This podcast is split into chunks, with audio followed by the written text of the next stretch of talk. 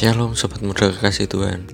Saya Tristan yang kali ini menjadi host di podcast Aku mau mengasihi Tuhan. Tentu sobat muda sudah sering mengikuti setiap episode dari podcast ini kan? Podcast yang dibuat oleh Monogiri Student Revival atau WSR ini mengajak sobat muda untuk belajar mengasihi Tuhan. Podcast ini akan rilis setiap hari Jumat jam 3 sore jadi setialah mengikuti setiap episodenya ya. Jangan sampai ada yang terlewatkan, supaya sobat muda bisa belajar dengan lengkap dan bisa mengalaminya dalam hidup sobat muda semua.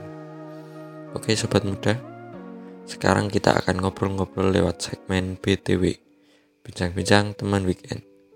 Pada BTW ini saya tidak sendirian. Saya akan berbincang dengan tamu spesial untuk belajar bersama. Siapa tamu spesial kita? Jangan ke mana-mana ya, stay tune terus. Sobat muda, kita sedang memasuki topik ketiga dari seri Mengenal Allah di sepanjang bulan November ini. Minggu lalu, kita sudah belajar topik Allah yang kekal. Dan dalam kesempatan kali ini, kita akan sama-sama belajar mengenai topik Allah yang tidak berubah. Nah, sebelum itu, yuk kita sapa dulu teman weekend kita minggu ini. Halo Mas Ian, bagaimana kabarnya? Halo Tristan, bersyukur kabar saya baik Tan. Saya juga sehat. Tristan sendiri gimana kabarnya? Baik? Puji Tuhan Mas Ian, kabar saya juga baik. Berharap sobat muda semua juga dalam kondisi yang baik dan sehat ya. Langsung saja ke pertanyaan pertama ya Mas. Mengapa sih mas kita perlu memahami tentang Allah yang tidak berubah ini? Apa urgensinya kita perlu memahami sifat Allah ini mas? Pertanyaan yang menarik Tristan. Oke, jadi saya dan Tristan, kita semua, kita ini hidup di dalam dunia yang banyak mengalami perubahan. Bahkan perubahan-perubahan itu terjadi dengan sangat cepat kita banyak melihat adanya perubahan pada tempat tertentu gitu. Misalkan dulu sekolah A gitu ya, kita kita bersekolah di sekolah A, terus kita lulus. Nah, tidak tidak tidak berselang lama sekolah A ini sudah berubah menjadi lebih bagus lagi, lebih canggih lagi, banyak fasilitas yang lebih canggih lagi, misalkan begitu. Atau kita melihat pada adanya perubahan pada situasi tertentu atau pada orang yang kita kenali. Contoh, dulu kita punya teman, katakanlah kita punya teman gitu, teman ini sangat ramah pada kita dulu. Tetapi sekarang, moro-moro atau tiba-tiba berubah, ya teman ini berubah menjadi, katakanlah jadi seolah-olah tidak kenal dengan kita. Nah itu beberapa contoh ya perubahan yang terjadi di dunia ini. Kita sendiri pun juga mengalami perubahan kan? Ya, saya, Tristan, sobat muda semua juga mengalami perubahan kita yang dulu bertubuh kecil ya contoh. Bayi begitu kan bertumbuh nih menjadi lebih besar lebih lebih berkembang lebih dewasa lagi. Kita yang mungkin dulu nakal sekarang menjadi ya lebih mendingan atau lebih baik. Contoh kita yang dulu SD terus sekarang jadi SMP jadi SMA yang kuliah dan seterusnya. Kita bertumbuh. Saya teman-teman semua itu bertumbuh di tengah banyaknya perubahan yang kita lihat dan kita alami, sobat muda semua, penting untuk kita memahami, mengerti bahwa Allah yang kita sembah itu tidak berubah. Supaya apa? Supaya supaya jangan sampai kita memandang atau kita menuduh Allah yang tidak-tidak. Supaya jangan kita kemudian berprasangka kepada Allah. Ya, karena kita lihat banyak perubahan terus kita juga uh, mencap Allah juga berubah. Enggak enggak gitu. Ya. Manusia berubah dunia berubah tetapi Allah yang mengizinkan perubahan itu tidak berubah. Nah untuk lebih jelasnya nanti kita pelajari bersama ya. Oh jadi begitu ya sobat muda semua. Kemudian mas setelah kita tahu pentingnya untuk memahami bahwa Allah itu tidak berubah, sebenarnya apa sih mas yang dimaksud dari Allah yang tidak berubah itu? Definisinya dari Allah tidak berubah itu apa? Oke Tristan, saya jelaskan. Nah, kata berubah ya, kata berubah, kalau menurut KBBI itu artinya menjadi lain atau berbeda dari semula. Nah, dari sini sudah jelas ya, sobat muda semua, bahwa definisi dari Allah yang tidak berubah ini berarti artinya ya, tidak ada satu hal pun dalam diri Allah yang mengalami perubahan. Tidak ada satu hal pun dalam diri Allah yang menjadi lain ataupun yang menjadi berbeda dari semula. Allah tidak pernah menyeleweng dari dirinya sendiri. Sejak dahulu, sekarang, dan sampai selamanya, Allah akan tetap sama dan tidak berubah, tidak berbeda. Dan mengenai ketidakberubahan Allah ini, sebenarnya juga sudah ditulis di Alkitab. Pada Maliaki pasal 3 ayat 6, khususnya di bagian 6a ya, itu ditulis demikian.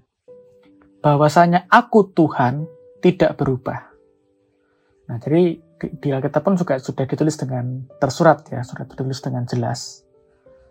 Nah, berarti sobat muda, apa pun yang pernah Allah nyatakan mengenai dirinya sendiri, yang mana itu bisa kita lihat di Alkitab ya, akan selalu demikian. Tidak perlu diperbaiki dan tidak dapat dibatalkan. Allah memang sudah senantiasa demikian, seperti yang sudah difirmankannya di Alkitab. Dan ia akan senantiasa demikian. Dan BTW kalau kita bicara tentang perubahan ya, kan kalau perubahan itu kita bisa kelompokkan jadi dua ya. Perubahan menjadi baik atau berubah menjadi semakin buruk. Nah sobat muda semua, Allah itu tidak dapat berubah menjadi dua hal itu. Allah nggak dapat berubah menjadi lebih baik karena dia itu sudah sempurna kesuciannya itu sudah sempurna, maka Allah tidak pernah menjadi kurang suci ataupun lebih suci daripada keadaan yang sekarang.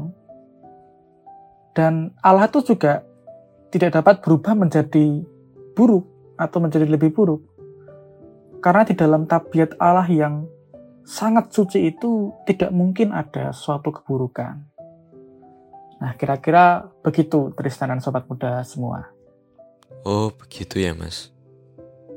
Allah akan senantiasa seperti apa yang ia firmankan.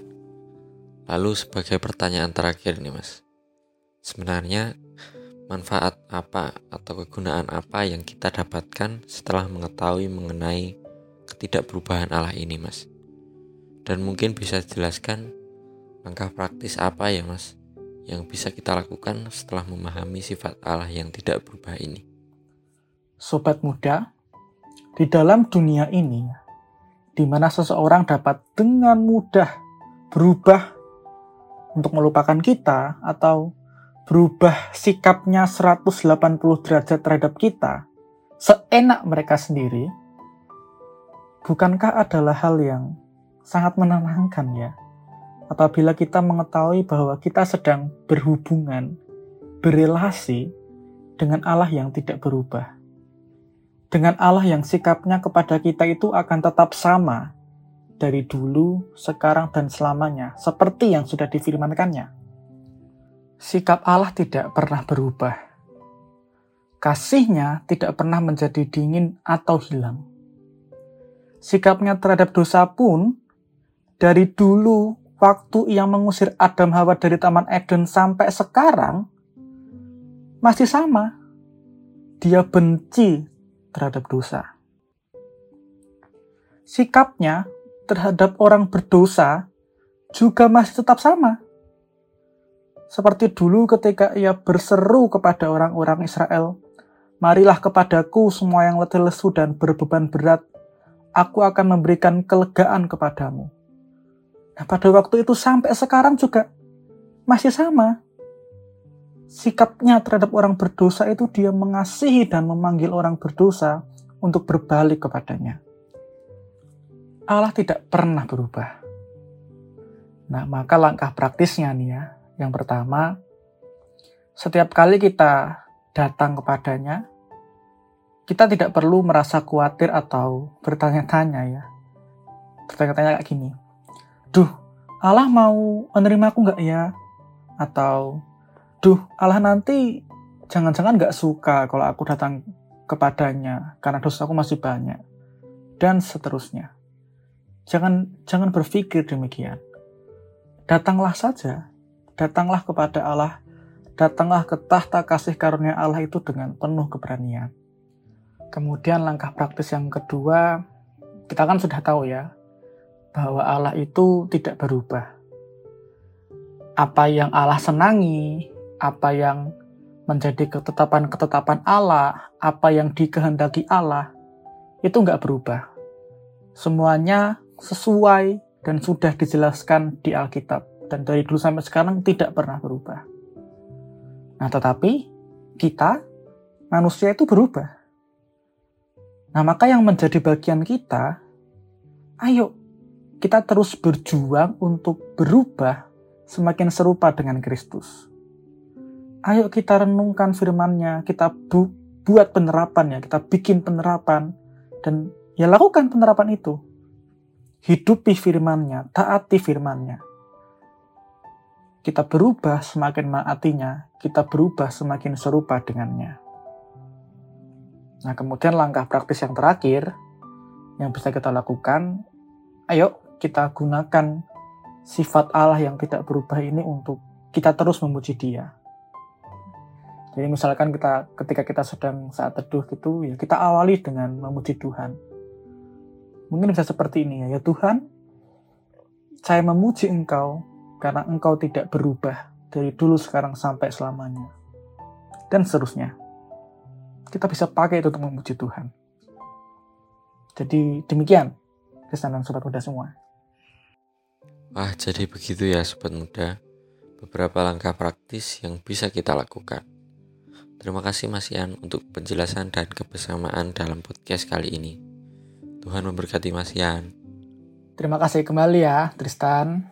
Tuhan memberkati Tristan dan sobat muda semuanya. Sampai jumpa. See ya.